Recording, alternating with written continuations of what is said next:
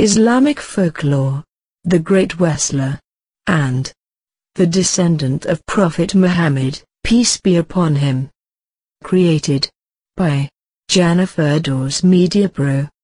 In the past in ancient Baghdad, lived Junaid Baghdadi. He earned his livelihood as a professional wrestler. As was the norm, the leader of Baghdad announced one day, today, Junaid Baghdadi will demonstrate his skills as a wrestler, is there anyone to challenge him? An elderly man shakily stood up with his neck quivering and said, I will enter the contest with him. Whoever was witness to this scene could not contain themselves, they burst out howling with laughter, clapping their hands. The king was bound by the law. He could not stop someone who of his own free will entered the bout. The elderly man was given the permission to enter the ring. He was about 65 years old. When Junaid Baghdadi entered the ring, he was dumbfounded as was the king and all the spectators of the kingdom who were present. The single thought that occupied their minds was, how will this old man be able to fight? The old man addressed Junaid with these words, lend me your ears.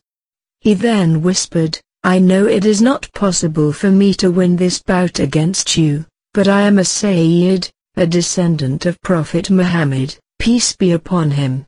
My children are starving at home. Are you prepared to sacrifice your name, your honor and position for the love of Allah's Prophet and lose this bout to me? If you do this I will be able to collect the prize money and thereby have the means to feed my children and myself for an entire year. I will be able to settle all my debts and above all, the master of both the worlds will be pleased with you. Are you, O Junaid, not willing to sacrifice your honor for the sake of the children of Prophet Muhammad, peace be upon him, the last prophet and messenger of God? Junaid Baghdadi thought to himself, Today, I have an excellent opportunity.